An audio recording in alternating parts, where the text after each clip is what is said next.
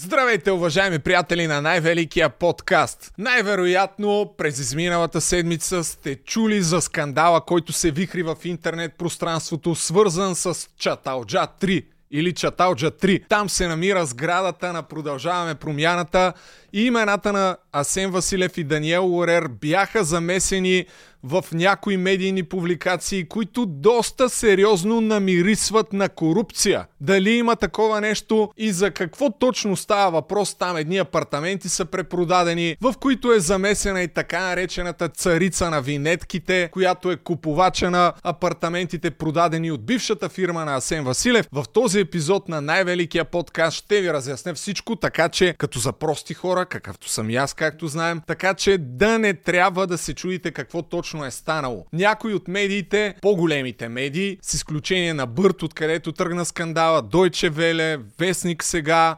Евродиков, разбира се, и Капитал, една статия на Полина Пълнова, които ще бъдат основните източници на информация, разкриват и поставят много важни въпроси, на които Асен Василев и компания мълчат. Дадоха там някои бегли разяснения по въпроса, но на конкретни въпроси не отговарят и дори обвиняват журналистите, видиш ли, че клатели с глобката. За всички тези абсурди ще си поговорим. Факт обаче е, че за пореден път ставаме пример на за, на това, че доста политици са намесени в покупката на изгодни имоти. Сега не знам дали на вас ще ви се отвори такава добра възможност да инвестирате в такива имоти, но ако нямате възможност да инвестирате ефтино в имоти, направете го в криптовалути и ползвайте услугите на нашите приятели от ExchangeBG прекия път към криптовалутите в България. Знаете, най-доброто място има линк в описанието, цъкнете на линка, регистрирайте се и след това вече от това поле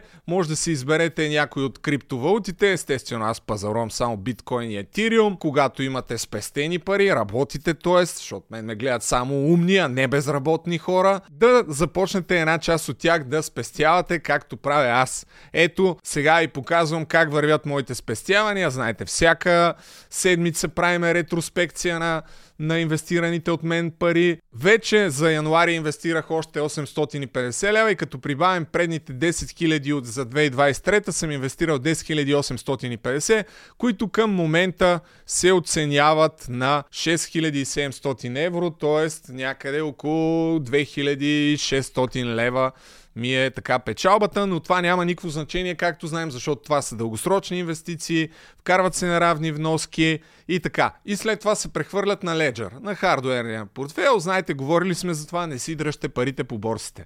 Естествено, ако искате да си купите свичър или дрехи на Горянин, горянин.com, знаете, хейтър стана Горянин, може да го направите вече и да подкрепите най-великия подкаст, защото аз се трудя за вас. Оня ден съм ходил в библиотеката, да седя 7 часа да гледам стари вестници във връзка с новото ми видео, което ще кача в основния канал. То е посветено на Илия Павлов. Ще бъде феноменално, разбира се, защото за някои от събитията, особено те 90-те и ранните 2000 години, няма нищо в интернет. И за целта аз отивам в библиотеката, чета и сега ще правя видеа. А за да може по-бързо да правя видеята, купете си някоя дрежка или дайте някой лев от бутона Super Thanks. Може да станете и мембари на канала. Скоро започвам, между другото, да качвам видеа с гости, които мембарите на най-великия подкаст ще могат да ги гледат така по-рано. Общо взето ще бъда много активен през тая година, защото иначе няма на къде. Ще трябва да умрем от глад.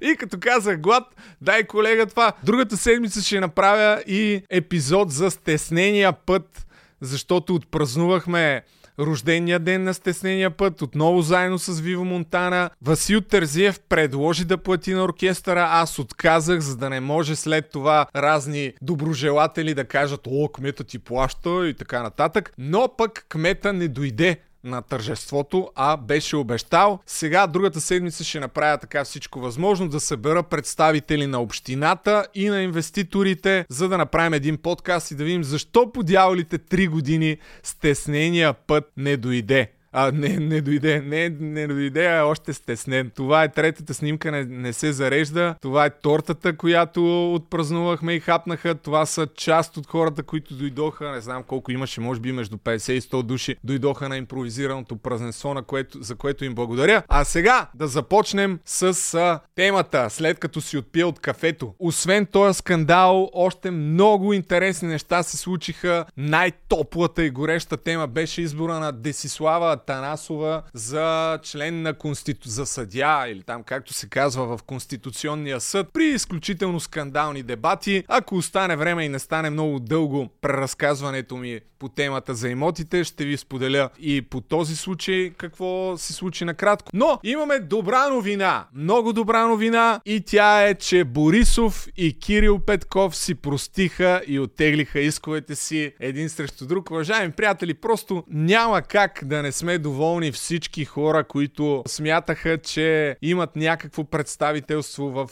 парламента. Кирил Петков и Бойко Борисов са оттеглили взаимно исковете си един срещу друг, които така преди една година някъде заведоха. Кирил Петков по темата, че Бойко Борисов има едно изказване, че са откраднали пари от газови посредници. Нека да си припомним какво каза Кирил Петков тогава. Датата е 24 август 2022 година. Това е минути след като е завел иск срещу Бойко Борисов.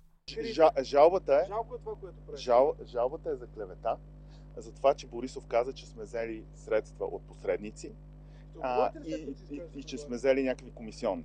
Този тип лъжи няма да бъдат допуснати от тук нататък. Другото, което ще направим е, че ще си продължим работата. Антикорупционната комисия ще ни бъде първа цел, което ние ще- което ние ще направим, а, Антикорупционната комисия не работи от месеци наред и, както всички знаем, съдебна реформа с Пеевски и с Бойко Борисов а, начело няма как да има, при положение, че това са хората, които олицетворяват съмненията за корупция в тая страна, а начало на прокуратурата продължава да бъде Борислав Сарафов. Така че, уважаеми приятели, не знам изобщо за каква а, борба с корупцията може да говорим. Вече ни остава просто да се смеем, защото нещата стават така доста обезпокоителни, но какво да се прави? По темата сега с имотите на Асен Василев и Даниел Лорер, конкретно ето това е скандала, който тръгна от BirdBG, свързан с Асен Василев, Даниел Лорер и Станислава Арнаудова. Това е царицата на винетките, защото притежава фирмата, която от 2019 година до миналата година е монополист в продажбата на винетки и прибира по 7% от всяка една продажба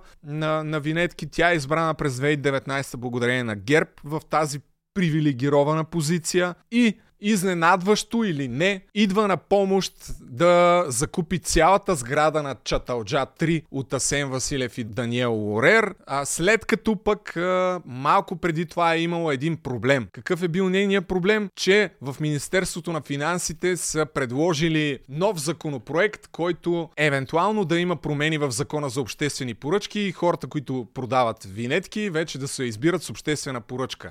Има такова обсъждане в Министерството на финансите, тя възразява срещу това и месец по-късно правителството, начало тогава с Асен Василев е уважил молбата й, а друга любопитна подробност е, че Асен Василев бившата фирма на Асен Василев долу-горе по същото време е имала проблем. Какъв проблем? Че е започнала да бъде обявена в несъстоятелност и един от бившите й съдружници е поискал да му бъдат изплатени 5 милиона, тъй като е бил кредитор и не си е получил парите и заплашени от това да му платят 5 милиона, фирмата продава така скорострелно имотите си именно на тази госпожа Арнаудова. Преди да ви разкажем цялата хронология, защото тук имаме време, все пак пием си кафенце, не бързаме за никъде, както знаем. Паралелите на този случай бяха направени с а, случаят а, скандалът апартамент Гейт преди няколко години, където бяха намесени имената на политици, м- мисля, че и съди, и прокурори, и там кой ли още не,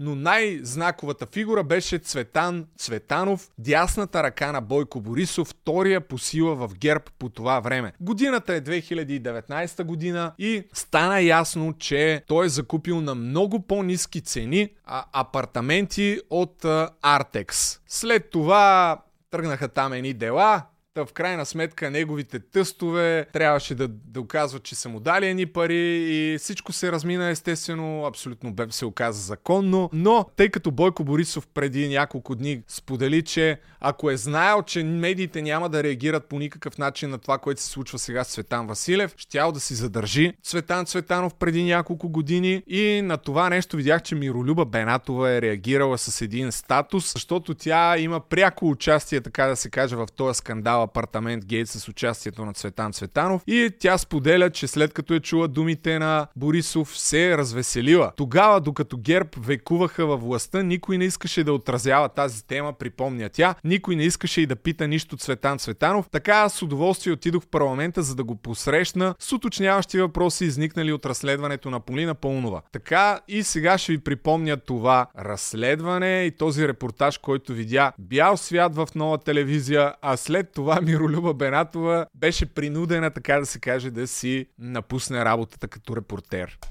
Апартамент на втория човек в ГЕРБ, Цветан Цветанов, оказва се, че Цветанов е прехвърлил два апартамента на строителната фирма Артекс и още в същия ден те са продадени на негов бивш подчинен от предизборния щаб на ГЕРБ. Самият Цветанов заяви, че няма от какво да се притеснява, защото е, цитирам, изряден български гражданин. Миролюба Бенатова по темата. Апартаментите, послужили за заменка при изделката с новия дом на Цветан Цветанов, са придобити в същия ден и при същия нотариус от бивш служител в ГЕРБ. Бившия компютърен специалист от ГЕРБ Симеон Велков купил апартаментите на Цветанов за 470 хиляди лева, разкрива сайта Свободна Европа. Той не е служител. Бивш служител ваш. Не е служител в политическа партия Но той е бил ваш служител, близък до вас. Как разбира този служител, че вашите два апартамента са... познавам изключително добре от времето, когато отразявате криминалните хроники. Но аз не купувам вашите два апартамента. Няма нищо, което да е незаконно. Имаше ли няма договорка между никаква, вас и бившия няма, служител? Няма никаква договорка с когото и да било. Симеон Велков не отговори на запитването ни как е разбрал за бившите апартаменти на Цветанов и как ги е платил. Няма договорка, госпожо Бенатова. Няма договорка. Благодаря ви. Се Благодаря ви. Вас. Както Свободна Европа съобщи, Цветан Цветанов придобива апартамент от 239 квадрата за 387 438 лева, като дава два апартамента в друг квартал и доплаща 100 000 лева. Според пазарните цени, квадратен метър в този район струва над 2500 евро.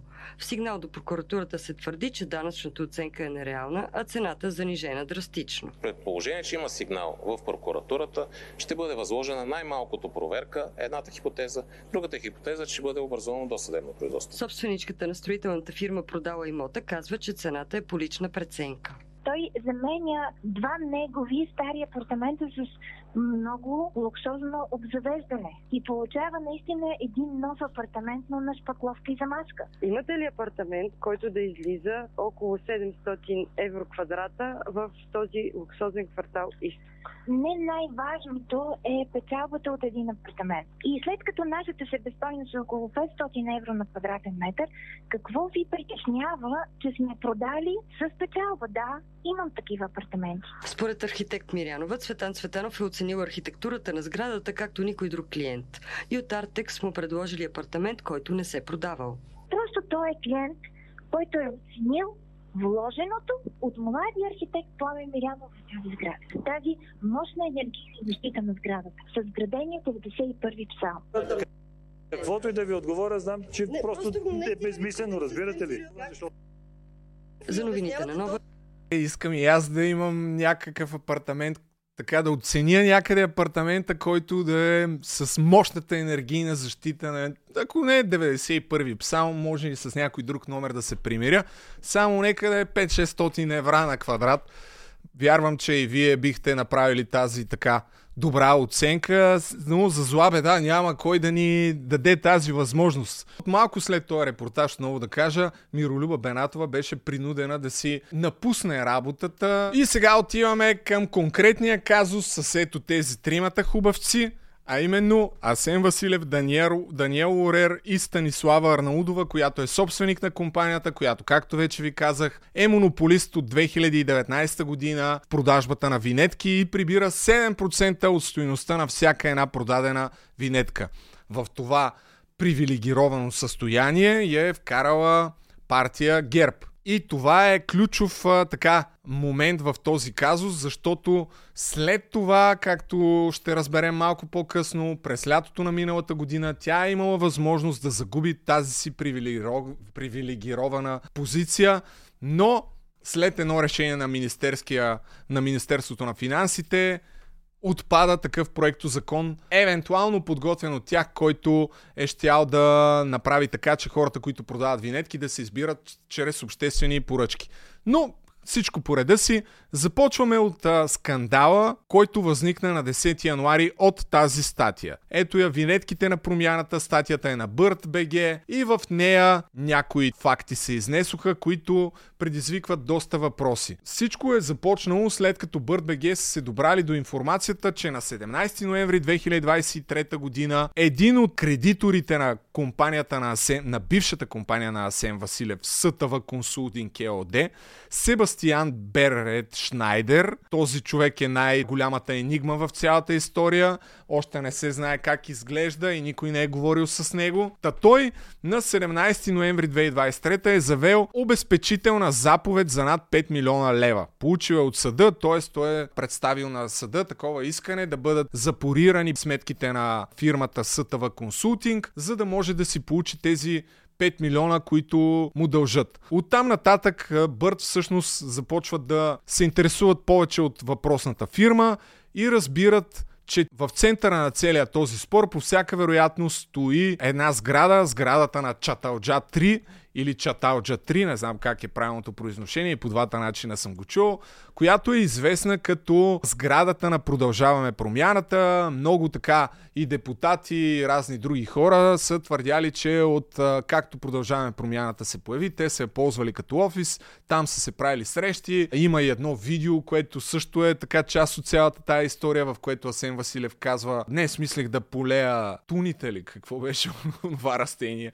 Се тая което е снимано във въпросната сграда, но ще стигнем и до там. Защо това е важно? Защото цялата сграда е продадена на ето тази жена в края на миналата година. И това предизвиква съмнения за корупция. Или поне такива са въпросите, на които не искат да дадат повече информация в момента ето тези двама хубосници.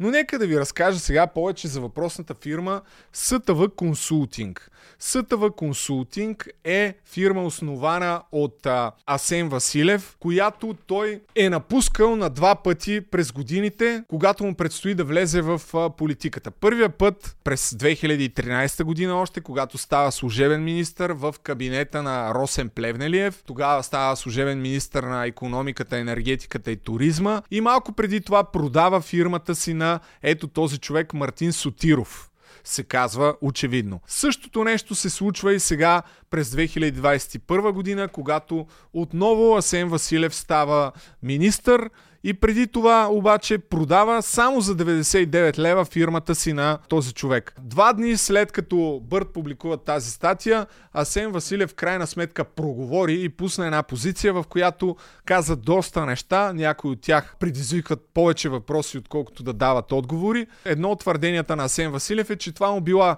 бивша фирма и едва ли не няма нищо общо вече с нея, което на практика не е вярно, тъй като два пъти е продавал на символична цена на този човек, който очевидно им е близък. И другото, което също е очевидно, е, че след като е продал въпросната фирма, те са продължили да ползват помещенията и там офисите на, на самата сграда. Нека обаче поговорим в конкретни числа. Защото през 2019 година, когато СТВ Консултинг купува сградата на Чаталджа 3, те я купуват за милион и 800 хиляди лева с кредит за 2,64 милиона лева отпуснат от банка, като останалите над 800 хиляди лева са отпуснати за тотална реконструкция на сградата и такава реконструкция наистина се е случила. А въпросът е, че в този първи кредит Асен Василев е бил съдлъжник. Тоест, ако по някакъв начин фирмата се окаже неплатежоспособна и не може да го връща, той трябва да го връща с личното си имущество. Само, че след като реконструкцията на сградата е завършена през 2021 година. На 28 април същата година, 21 СТВ Консултинг сключва още един ипотечен заем за вече 2,9 милиона лева, като от а, този заем 1,3 милиона, тук ще скролна така статията, да, да върви някакви покрития. Не съм сигурен дали точно тук или тук го пише това нещо, но от втория кредит Асен Василев вече не е съдлъжник, т.е. ако фалира, ако фирмата фалира, тя губи парите и кредиторите на фирмата губят, но Асен Василев не трябва да връща с лични средства всичко така а, загубено. Так, така че това е доста важно уточнение. Та от вторите 2,9 милиона лева, след малко ще видите от отговорите, че 1,3 милиона отиват за покритие на първия кредит, а с а, останалите пари е ясно какво точно се е, какво точно се е случило. По-важното в случая обаче е идването на участието на Даниел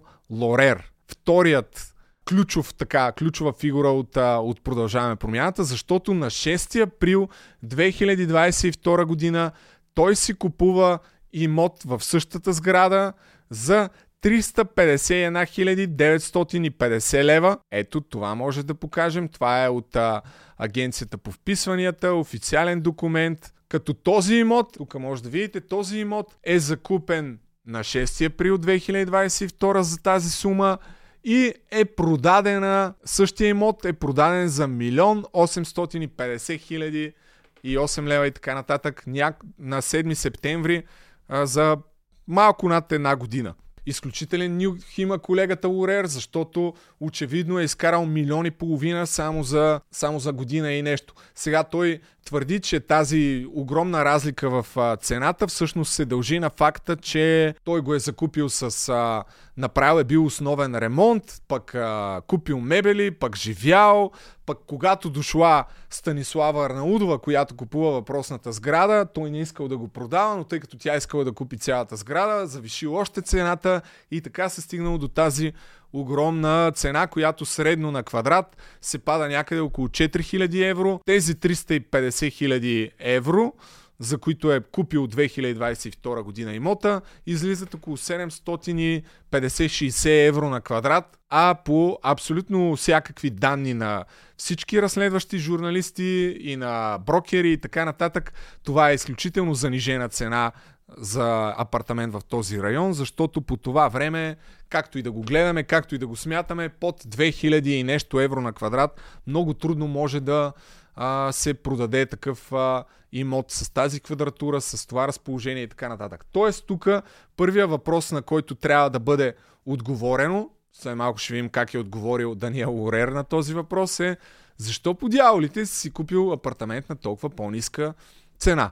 Друг много важен въпрос, поставен от BirdBG в първата им статия е, че въпросната фирма, която е в центъра на, на всичко, СТВ Консултинг ЕОД, всъщност е собственост на някаква офшорка, която е била собственост или още е собственост на Асен Василев. Принципно той няма право да е собственик на тази офшорна компания, но в търговския регистр продължава да стои неговото име, че той е собственост на тези две фирми. Едната е СТВ Консултинг ЕОД, другата е СТВ Холдинг СОД и ето тук са а, така написани неговите имена. Ето тук, като за прости хора, колегите са ги очертали нещата и официално в търговския регистр името на Сен Василев все още е там, не е заличено, незнайно защо и той не отговаря на този въпрос също, когато го питат, което също предизвиква много въпроси. Та, след тази статия, която така да се каже стана вайрал в а, интернет пространството, два дни от продължаваме промяната,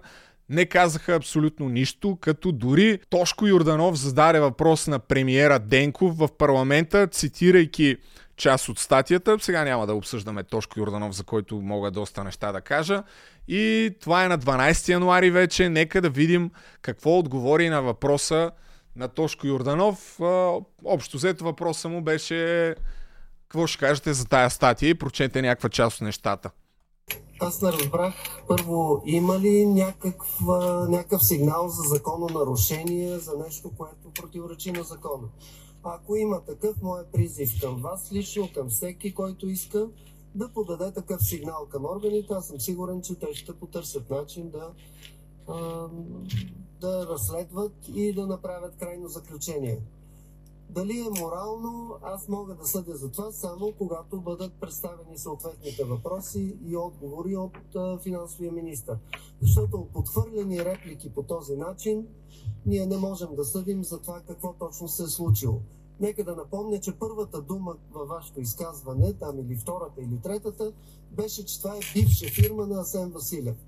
Друго, което казахте е, че офшорката може би е негова. Нали? По този начин не може да се а, не може да се обсъжда нито дали нещо е законосъобразно, нито дали е морално. Когато бъдат ясни фактите, тогава могат да се издават юридически присъди от когото трябва или морални присъди, ако разбира се има някакъв такъв проблем.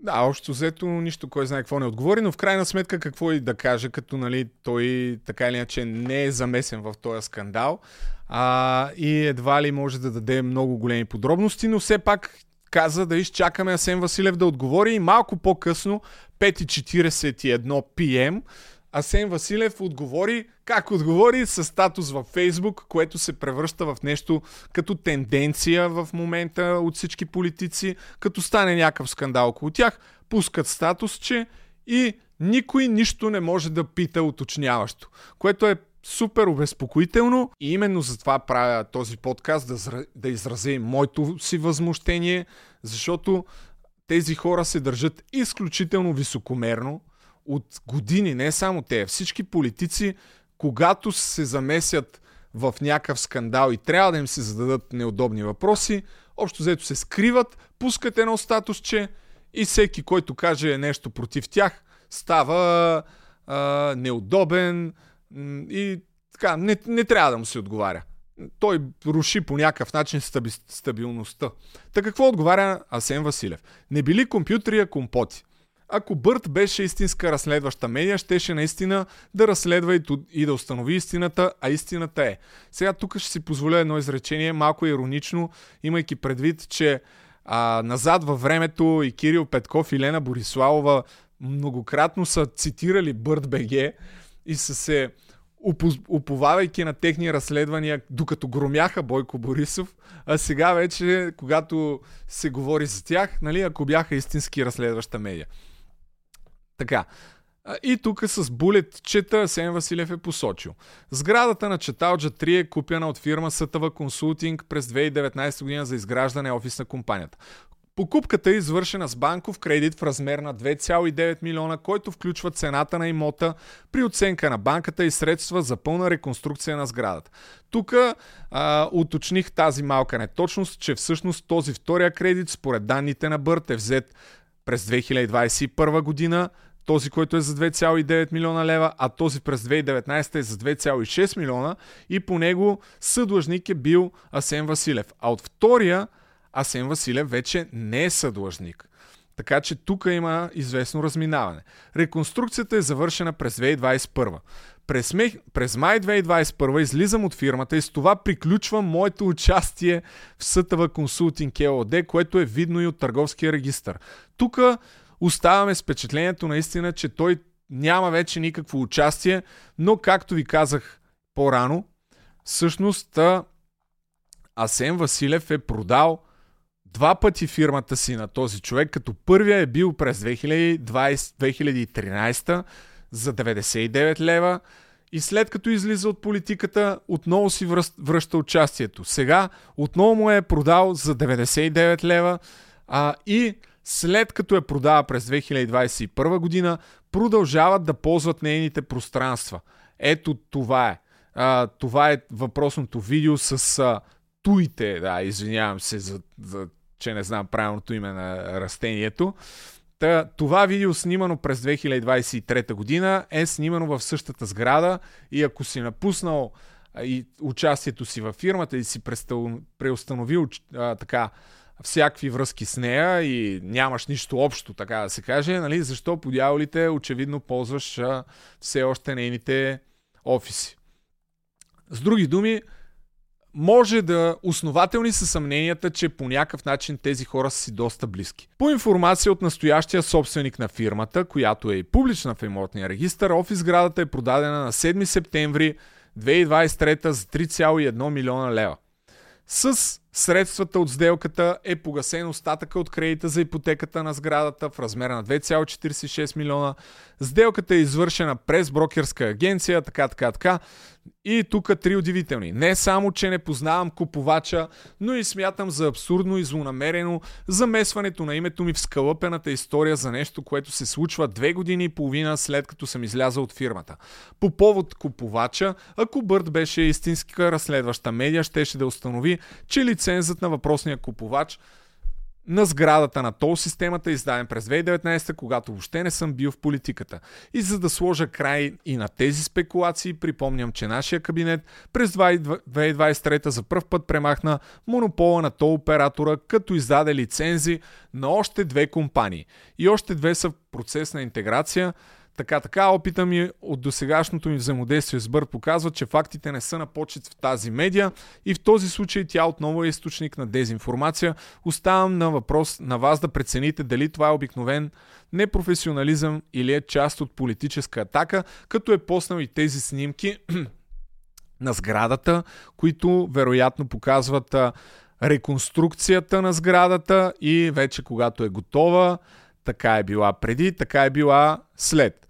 А, моментално след това общо взето последва отговора на Бърт, които всъщност а, задават някои логични въпроси и публикуват тази снимка от Google, която е от 2015 година, т.е. сградата през 2015 година е изглеждала по този начин. Тези снимки, които Асен Василев а, качва, нямам идея какви са, но може би от това първо са направили това, нали, за да махнат а, абсолютно всичко, за да може в крайна сметка да стигнат до крайния резултат, така както изглежда днес. Но иначе през 2020 и през 2015 изглеждала така, тъй като там се е помещава офис на някаква банка. С други думи, не е била в някакъв тотален строеж. По някакъв начин те са изкорубили нещата, така че да могат да си направят ремонта, който а, са искали да си направят. Освен това, те задават още няколко въпроси. Дали е прехвърлил фирмата на сламен човек, какви са претенциите на американския гражданин. Ще стигнем и до него, но сега след малко първо трябва да кажем за купувача, защото тук се намесва купувача и от а, там всъщност а, тръгват огромните съмнения за, за корупция, които сякаш съществуват. И задават още, още няколко въпроса колегите от, от Бърт. А кой точно е купувача? Сега, ето тук съм изкарал три неверни твърдения на Асен Василев, че няма общо с фирмата, че кредита бил с 2,9 милиона, всъщност с 2,6, това вече го споменах. А с парите от продажбата са върнали 2,46 милиона, а с втория, така, тук пак някакво несъответствие по кредитите според тях, но това не е толкова важно. Всъщност най-големия проблем с, а, с тази сграда и откъде всъщност идват а, съмненията за корупция, възникват три дни по-късно от тази статия в Deutsche Welle на Емилия Милчева, която припомня една, едно забравено предложение на Министерството на финансите да бъде променен закона за обществените поръчки. Защото а, през юни 2023 година, слушайте сега много внимателно, защото тук има интересни съвпадения. През юни 2023 година Министерството на финансите предлага да бъде променен закона за обществените поръчки, който обхваща така доста неща, процедури, които до момента са минавали без обществени поръчки, вече да минават с обществени поръчки, т.е. да има по-голяма конкуренция, по-голяма прозрачност и така нататък. И една част от това предложение е свързана с избора на фирмите, които предоставят електронни услуги, Демек и фирмите, които продават винетки. А тя в момента е била една. И предложението е вече тези фирми да се избират с а, обществена поръчка. Само, че царицата на винетките, така известна, Станислава Арнаудова, пише едно писмо по време на това публично обсъждане, така наречено, в което общо взето а, казва, не, не, това не дейте да го променяте, защото има европейска директива, която казва, че не е задължително, бла бла бла, общо взето аз съм против. Що е против? Еми, защото има монопол над, над продажбата на винетки и иска да продължи да си цоца по 7%. Нали? Упростява максимално казано. Това се случва юни месец. На 22 август обаче тогава Министерството на финансите или там а, съответното министерство внася законопроект в а, Народното събрание, свързан с въпросното обсъждане на, закон, на, на закона за обществените поръчки и това, което е предложила ето тази симпатична дама, се оказва, че е взето предвид от Министерството и текста, който тя е искала да отпадне, е отпаднал.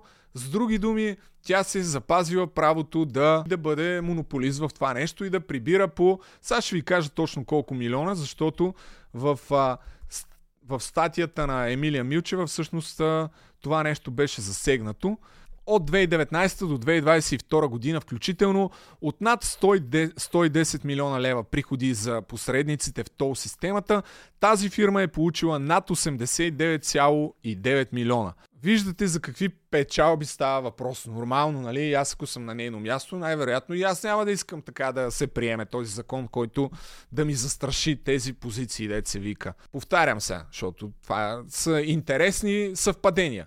Юни месец Обсъжда се въпроса дали да бъде продажбата на винетки да става чрез обществена поръчка. Въпросната дама се възмущава. На 22 август внася се законопроект, който се съобразява с нейното предложение. И на 7 септември, след две седмици някъде, грубо казано, тя купува цялата сграда на бившата фирма на Асен Василев и на апартамента на Даниел Лорер. Дали е възможно по някакъв начин всички тези събития да са обвързани? Това са големите въпроси, на които представителите на силните на деня, така да се каже, не искат да отговорят.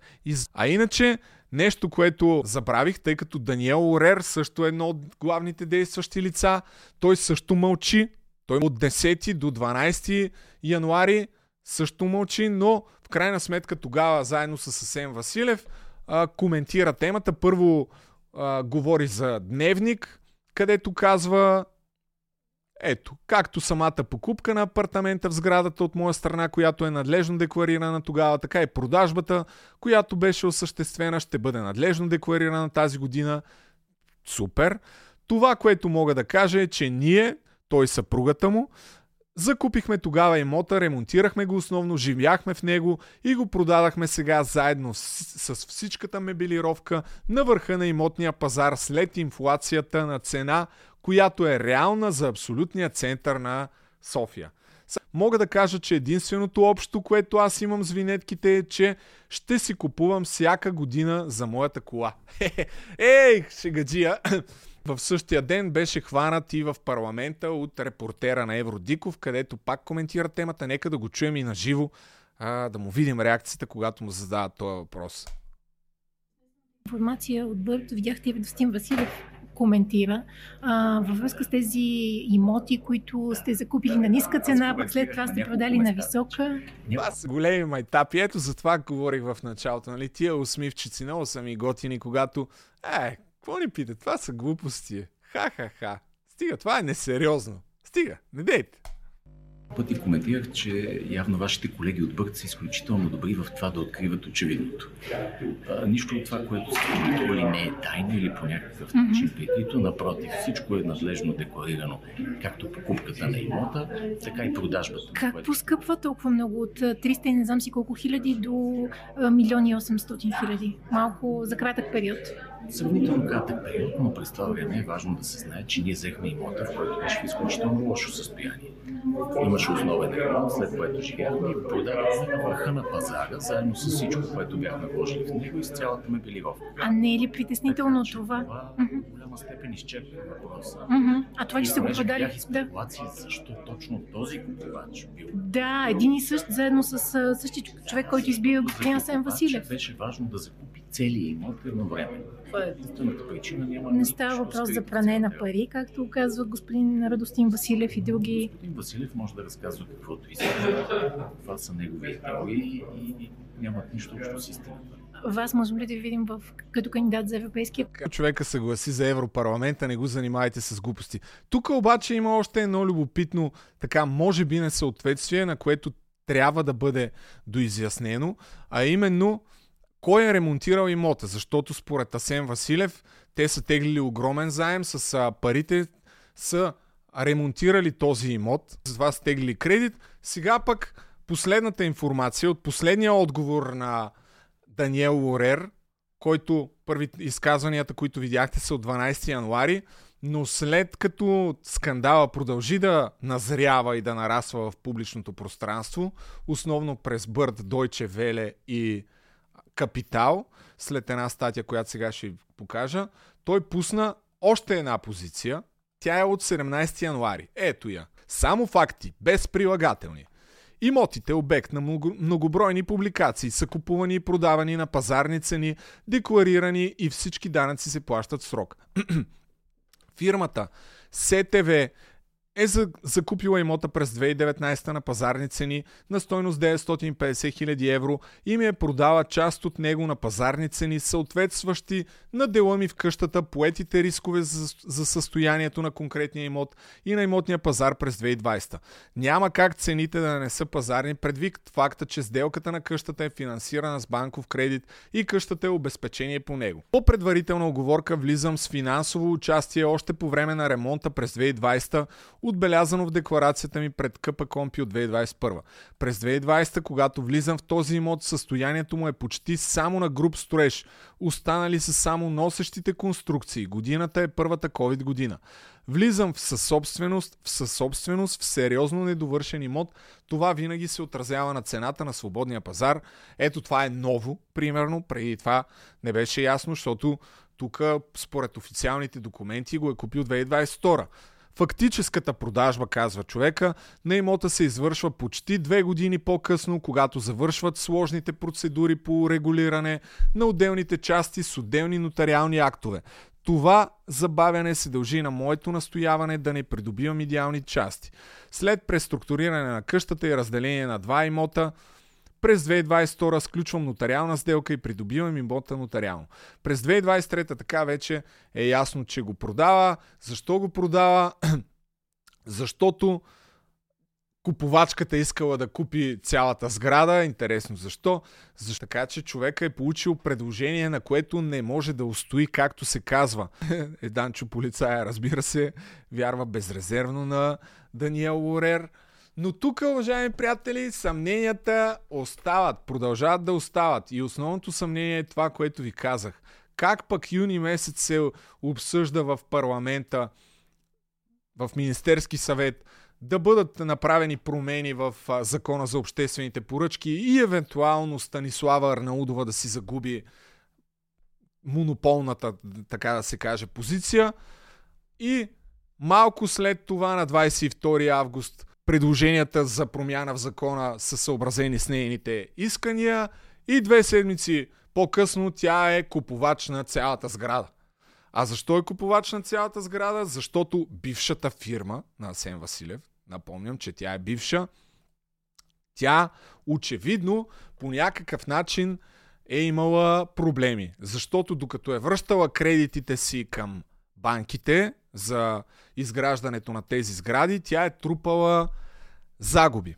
И малко по малко е вървяла към несъстоятелност. И тук отиваме до вече още по-любопитната и енигматична фигура на въпросния е американец Себастиан Бред Шнайдер, който стана ясно преди два дни всъщност защо е подал това искане, как се казва, да му бъдат върнати 5 милиона лева. Според а, статия на Вестник сега, момент да я намеря къде е, Измама е в дъното на иска от 5 милиона лева срещу бившата фирма на Сен Василев. Това пише Таня Петрова от Вестник сега на 19 януари. СТВ Консултинг е гарант по договор за заем между Себастиан Бредшнайдер и трето лице, но е разпродала обезпеченията.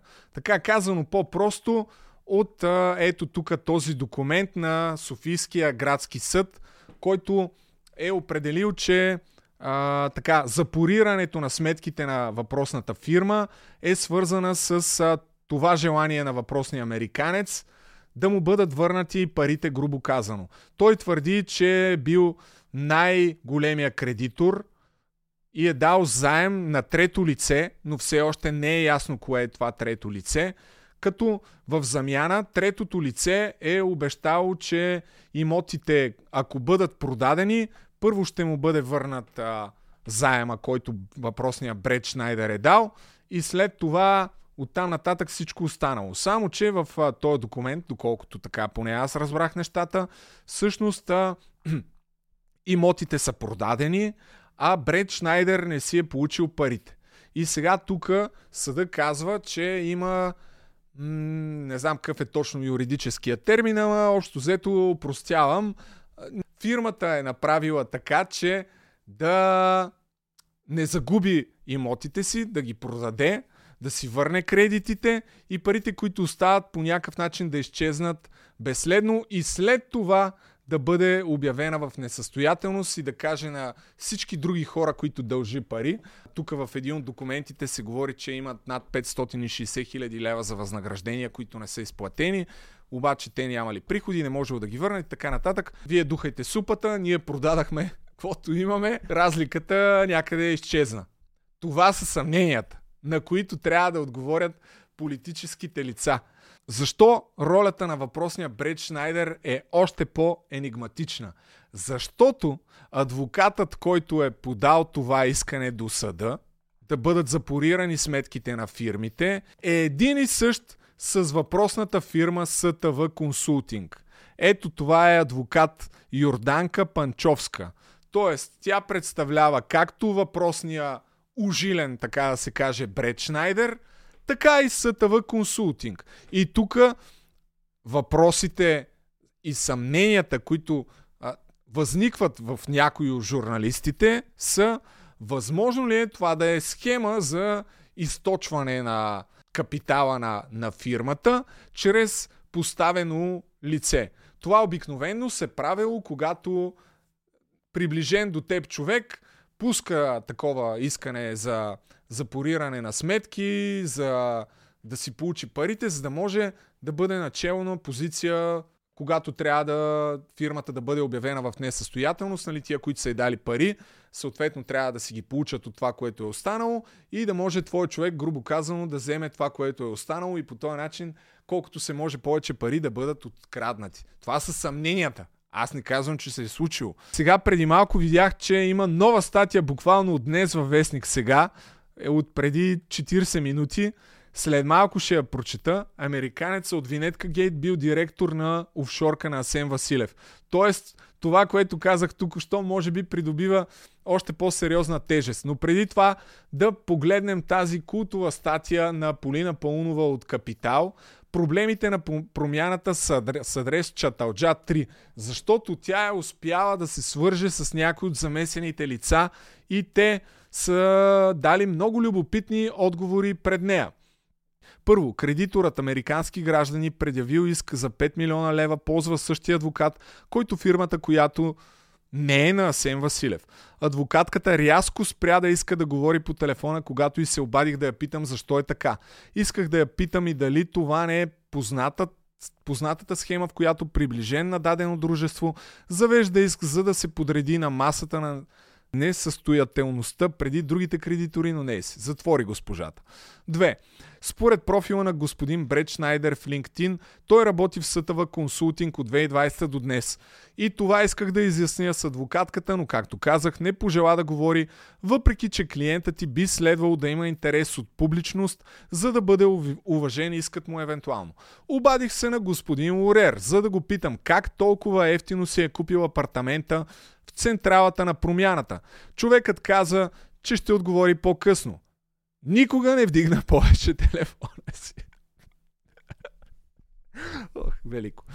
Обадих се на собственика на представляващ дружеството, дето някога е било на Асен Василев, Марио Сотиров да го питам как е формирал цената, на която е продал на господин Орер. Човекът каза, не мога да ви отговоря на този въпрос. Бъха? Е как да не може? Нали той е собственик и продавач? Как е формулирал тая цена? Ови, никога повече не вдигна телефона.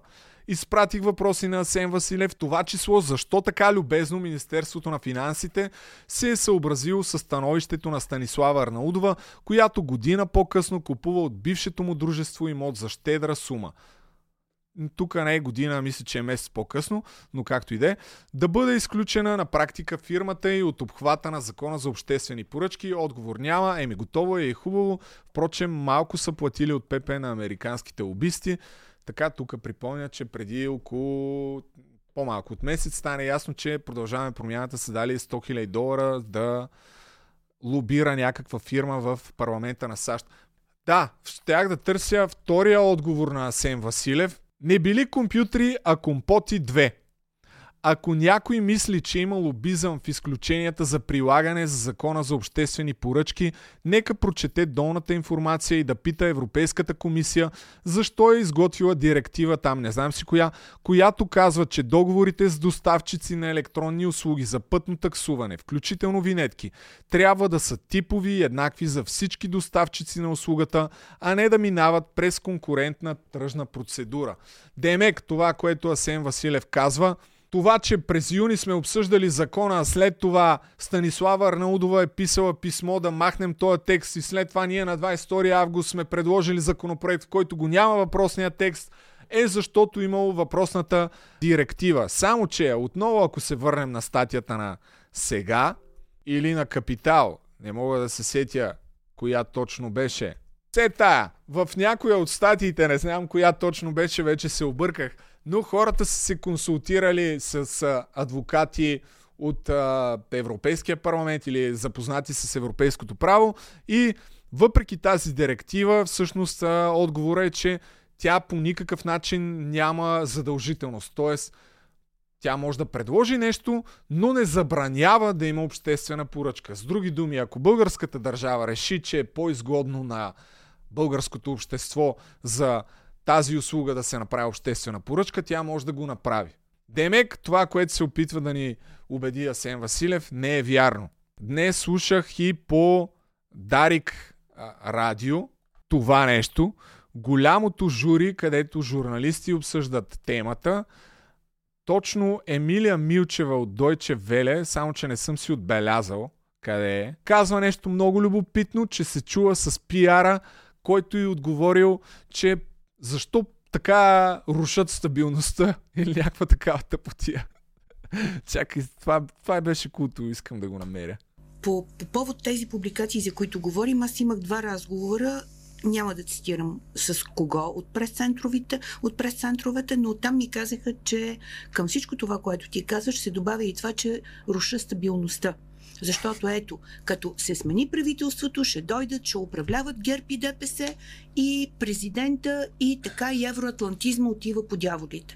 Нещо в този стил беше. Да, те минават в атака. Те а, критиката, което е основна функция на журналистиката, особено когато а, един човек или една политическа сила премине в а, властта, т.е. вече мине в нова роля, основната функция на журналистиката е критичното отношение към властта. И това, че задаваш въпроси не е лошо. В смисъл, ти, ти не ги атакуваш тези хора, ти, ти си вършиш работата, която винаги си си вършил, с тази разлика, че, че те са в нова роля. При тях нещата са се променили и са малко по-различни. И те отказват това да го приемат. В момента, в който, защото и на мен това ми се е случвало, което е ми казва, в момента, в който ти зададеш въпрос, който вече те приемат по съвсем различен начин, защото когато си вътре е много различно от това, когато си отвън те ти казват, ти, ти ме атакуваш, ти вече а, не, нали, си не си от нашите. Да, вече се делим на наши и ваши. Аз не съм била от вашите и няма и как да стана.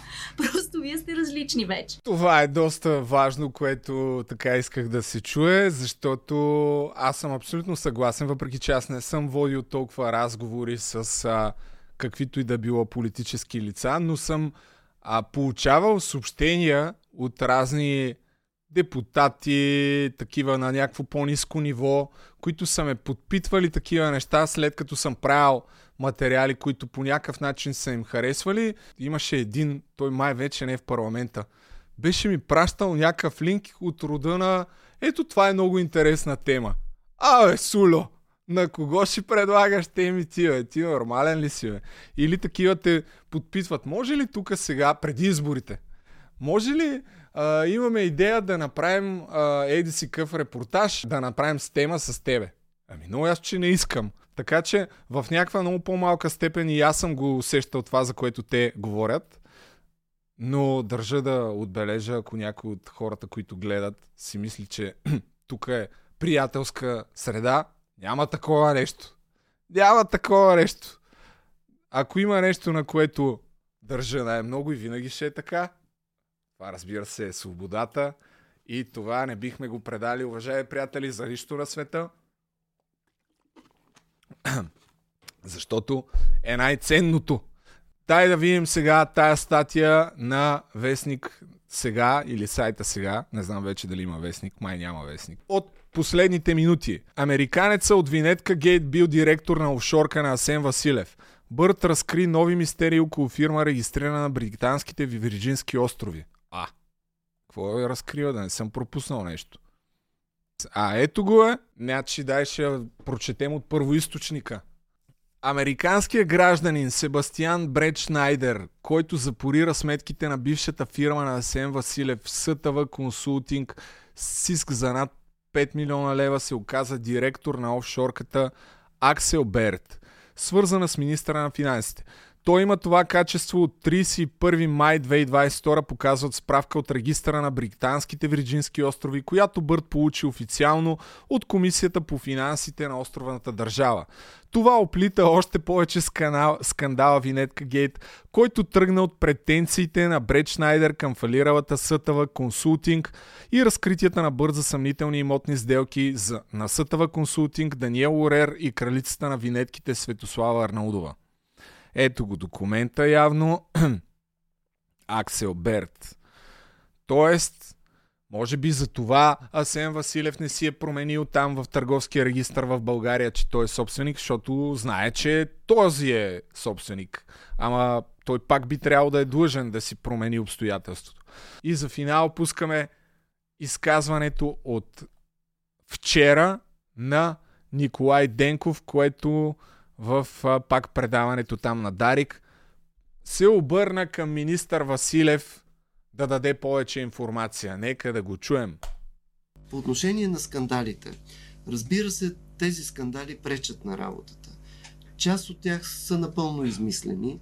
Ето това, което беше се изясни с винетките, е, че няма никаква връзка между решенията на Министерство на финансите и това как работят винетките.